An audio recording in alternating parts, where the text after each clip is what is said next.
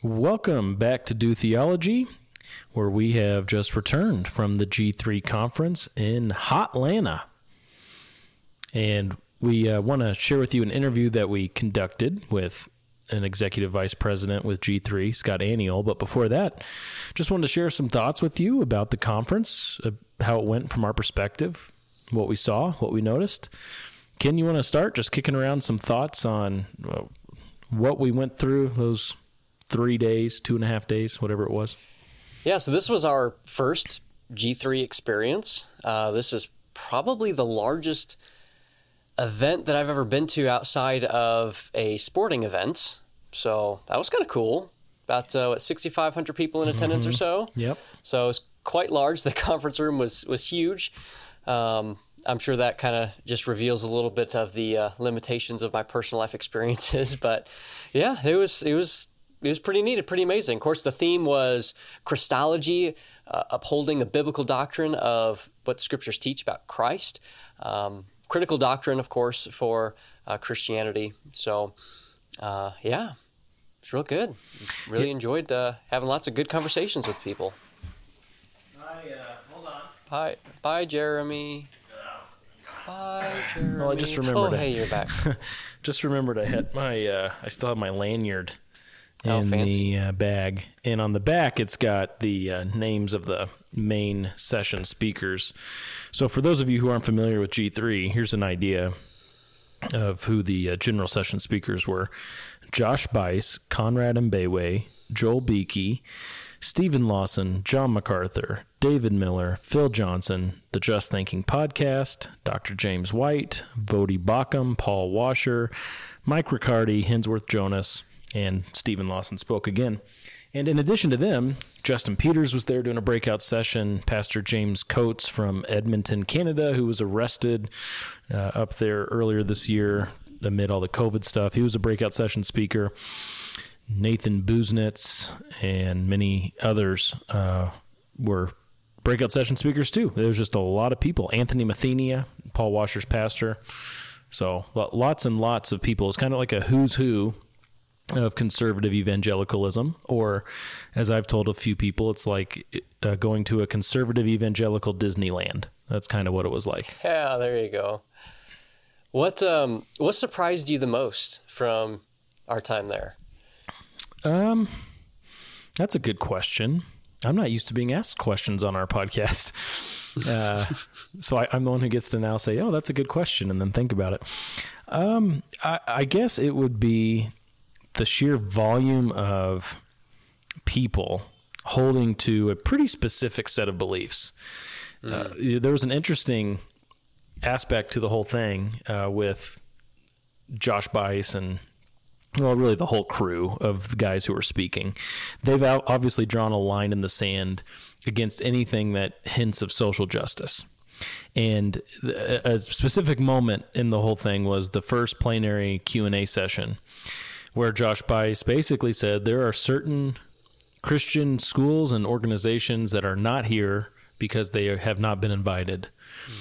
And he was talking about, maybe without specifically talking about, the Southern Baptist seminaries and other Southern Baptist groups. His Josh Bice, who's the founder of G three, his church is a Southern Baptist church for the moment, but he was also hinting at they're going to be maybe not Southern Baptist in the future. And so, okay, so you, this is a very specific group. You're talking people who have drawn several lines in the sand, not just on that issue, but on other issues. And then you've got sixty-five hundred people there in the largest convention center in Atlanta, between the Mercedes-Benz Center where the uh, Falcons play and the arena where the Hawks play. It's like this huge place. And you've got all these vendors there. There were probably, what, fifty vendors that were present? Oh. Or more?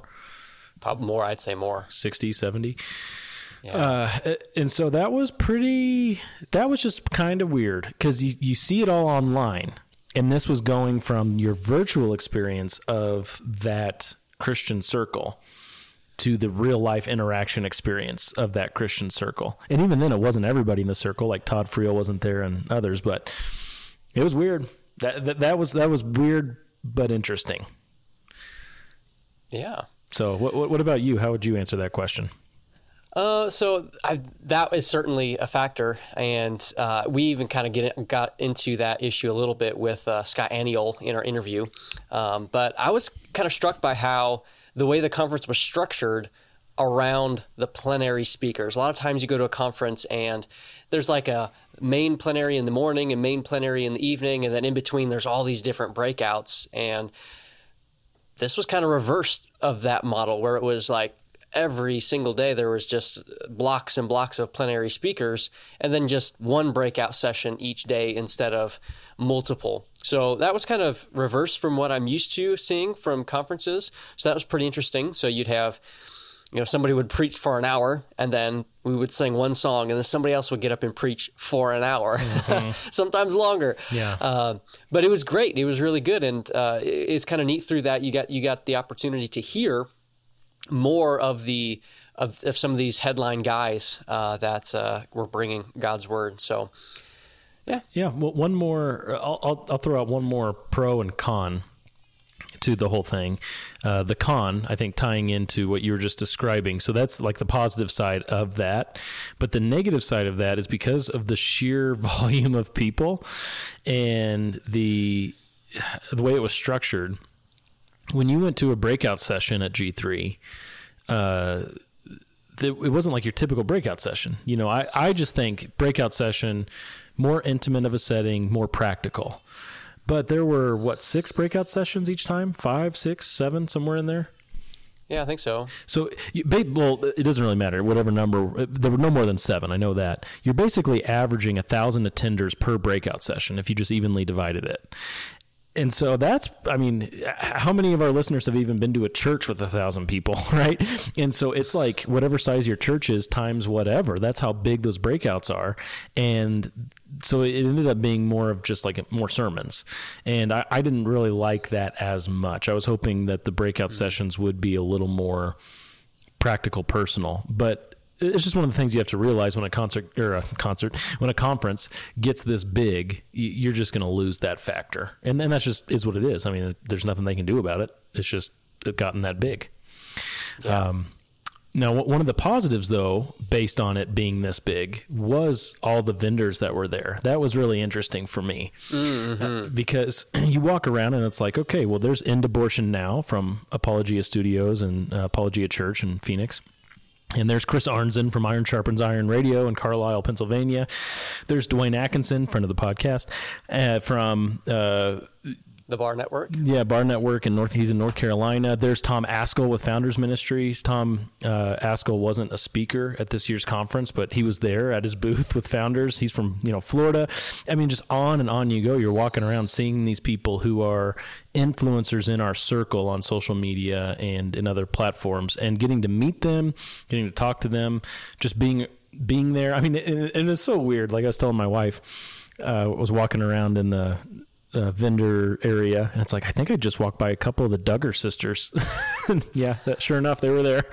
Um, I don't know. It's it's a very, when you think of the world population, this is a very niche group of people, but it's like these are Christian famous people that you're mingling with, and that was that was a cool experience. Uh, kind of brought everybody down to earth a little bit, I think. Yeah.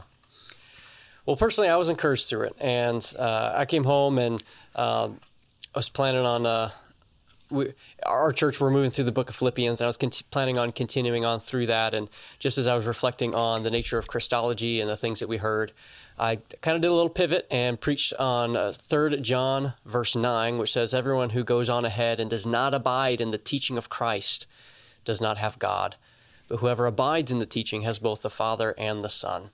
Just underscores the necessity and the importance of having good biblical Christology.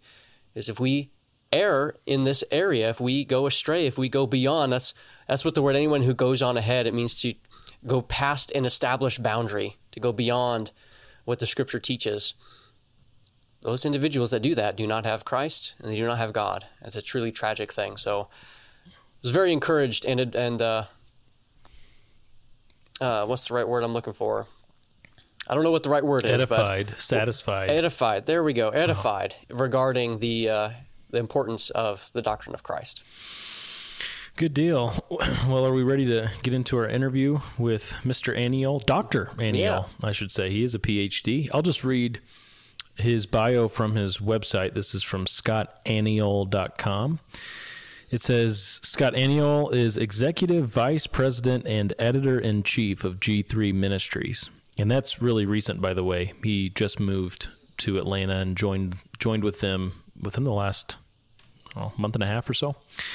It says he is a teacher of culture, worship, aesthetics, and church ministry philosophy. He lectures around the country in churches, conferences, colleges, and seminaries, and he has authored several books and dozens of articles with that hyperlinked there. He got his P H D in worship ministry. He, he uh, led a breakout session at G three on Christ-centered worship that I attended. It was pretty good. And so uh, he was gracious enough to give us a few minutes of his time that we could sit down and, and chat through some stuff regarding G three. And, you know, I'd encourage you, listener, if you're new to G three, if you're hearing about it for the first time, really consider going next time. It's an every other year conference. And so the next one is in two years, the end of September twenty twenty-three. It's always in Atlanta. So uh, really put that on your radar and check it out. Next conference, the theme is the sovereignty of God. So they'll probably have the exact same speakers there, and they're going to rev up their Calvinism to level ten, which could be probably so could be pretty exciting. Very good. Well, without any further ado, here's our interview with Scott Aniol. All right. Well, we are here at the G three conference with Scott Aniol. Did I pronounce your name right? Yep, Aniol. Aniol. Okay, yeah. Good. So can you go ahead and just tell us your position now at G three, yeah. where you've been and where you're going? Yep, so last ten years I've been in faculty at Southwestern Seminary in Fort Worth, uh, now coming on as Executive Vice President and Editor-in-Chief of G three. So just trying to, you know, it's it's been it's amazing. This conference has grown so big. It's been such a help, and Josh has been doing it all. I mean, of course, the church, you know, has had a big role. So so now he's, he's brought on Virgil Walker, who's sort of dealing with all of the logistics and operations of the events and things. I'm going to help to provide some oversight of some things, and then especially uh, we're really wanting to expand to produce materials for the church, cur- teaching curricula, online courses, and then even G three Press to begin publishing books and other things. So that's going to be largely my role in helping to expand those aspects of the ministry. Wow. So, so uh, sixty-five hundred people just yep, about yep, this year. Yep. Uh, what What's the goal for pastors and churches? I mean, people might be watching or listening who have never never been or may not even be familiar with G three. Yeah. What's the goal? What do you want these sixty-five hundred people to walk away with as you think now of being someone who is owning the conference yeah, a little bit? This absolutely. is your conference, right. you could say. Yeah. What do you want them to walk away with? Yeah. So I think the, the, the strength of G three and the way the reason it's grown so much is that it's always existed to serve the church. I think a lot of parachurch ministries and conferences take a sort of elitist approach, like you we, you come and serve us kind of perspective. I think Josh has done a really good job of, of really emphasizing this is here to serve the church. And not only that, you know, the, the, the constituency I think that has come are just faithful pastors, faithful Christians who trust the text, who don't want to get caught up by all of the philosophies, and you know they're, they're not concerned about the elites of secular culture thinking that we're intelligent, right? We just want to we just want to be faithful to Scripture and disciple people. So that that is really our emphasis. Let's get back to the text. Let's defend the truth. Let's uh, submit to the sufficiency and authority of Scripture. And where things are happening in the culture that happen to be, because of the common grace, consistent with what Scripture teaches, fine, right? We can participate in those things. But especially as the culture begins to shift away from what Bible, what, what the Scripture teaches, we've got to take a stand. And that's really what we want people to take take away from this conference. Take a stand. Don't capitulate on truth. Trust the sufficiency of Scripture. That's, I mean, it's that simple. It, it sounds it sounds simplistic, and it really is. I mean, this is what we need to get back to. It's just the simplicity of the authority and sufficiency of Scripture. You find that there's just a, in a bit of an encouragement with how rapidly and how hugely the G three conference has grown so quickly. Yes. Where we are just standing for the Word of God. Right. We're standing on the, the core doctrines of the Christian faith. Yeah. And yet, the, and the Christ, and the conference has grown so fast. I remember we had uh, we had Josh Bice on a year and a half ago, year ago, year something ago. like that. Yeah. Um, and just asking him about, like, and never in his wildest dreams did he think that the G three would grow to the level it has. And that was before. I mean, I don't know what uh, how many was at the conference that that was coming up at that time, but it wasn't six thousand five hundred people, right, right. you know. So it's like it just keeps on growing. Yeah. What an encouragement that that must yes. be for, especially for guys like you, for yeah. for Josh and for these other guys. Can you speak to that a little bit about just seeing how many, like, it's like you think of Elijah. It's like, no, I've I've reserved yep. people that are faithful yep. to me. And just speak to that a little bit yeah. about how they're. No, I, I, I tweeted this out a couple weeks ago. It is remarkable that one church that's not a mega church, and, you know, and just out of faithfulness to Christ and His Word, have been able to see this thing grow yeah. without capitulating on truth, right? Because that's that's the perspective now. We've got to have this big tent, which means we can't say anything unpopular. We can't say anything that, you know, that this group is not going to like or this group is not going to like. That's never been Josh's perspective. He simply said, this is what the Word of God says. Mm-hmm. I'm going to say it whether it's popular or not. We're going to stand on the truth. And that's what all, I mean, that's the, that's the speakers that are invited. And despite not capitulating, this thing has grown to be one of the largest evangelical conferences that there are, again, without compromise. And that is incredibly encouraging. It gives me hope in the midst of all of what we're seeing in the broader culture, what we're seeing happening with the, the denigration of the evangelical church, to have this many people gathering. I was just talking to, to somebody I only knew on Twitter, you know, met for the first time here. It's like a family reunion. And it's so encouraging to be, I've been at conferences where, you know, I see somebody, I'm like, oh, I know what he thinks, and it's just uncomfortable. Here, it's like, these are my people. Yeah. It's comfortable because we hold to the same thing. There, of course, are differences. We're, we're not across the board, you know, monolithic, but on the core, important, critical doctrines of the faith, especially the sufficiency of Scripture, mm-hmm. everybody here is committed to that, and it's so encouraging. Yeah, I wrote an article a year and a half ago or so about, it's called the Conservative Christian Movement, or the, no, the State of the Conservative Christian Union, and I talked about the G three movement in yeah. that article, and listed out, okay, what are the things they have in common, and I pointed to a few, four things, really. But I think maybe the main out of those four is the stand against social justice yep. and C R T. And then I wrapped up the article by saying, you know, I think the biggest contribution that G three has made to conservative Christianity is the emphasis on the sufficiency of right. Scripture. Uh, but as you think about the speakers, they're all pretty much coming from a Calvinistic soteriology. Um, they're all going to be anti-C R T and yep. social justice. They're signers of the document of right. social justice and the gospel, and on and on it goes. And that's the type of unity that is the most relevant right now, yep. it seems, yeah. in our culture, because you do have these institutions that are just buckling right. or compromising. Yep. Yeah, absolutely. Yeah, and that, that really is a critical doctrine. I think everything comes back to that. Even, you know, we had a panel discussion this morning talking about attacks on the doctrine of Christ, but I was thinking as we were talking about those things, even those attacks really boil down to a distrust in the sufficiency of Scripture. Yeah. Mm. We want to bring in, you know, quasi-science or what pretends to be science and evolutionary theory, or we want to bring in this philosophy or that philosophy. Let's just get to the text. I mean, yesterday morning, David Miller's uh, uh, sermon, he was, you know, he was just talking about all these, you know, wanting to bring in these these hoity-toity philosophical perspectives. No, just just take the good old trust in what the Bible says. Yeah. Read it yeah. literally for what it says, and let's just rely on and trust in that. I think that really is the core the core issue for sure. Yeah. yeah. Good stuff. Well, thanks for yeah. joining us. Absolutely. Yeah. Yeah. yeah. Appreciate it. Thanks. Okay, we'll cut it there. All right, good. Thank you so much.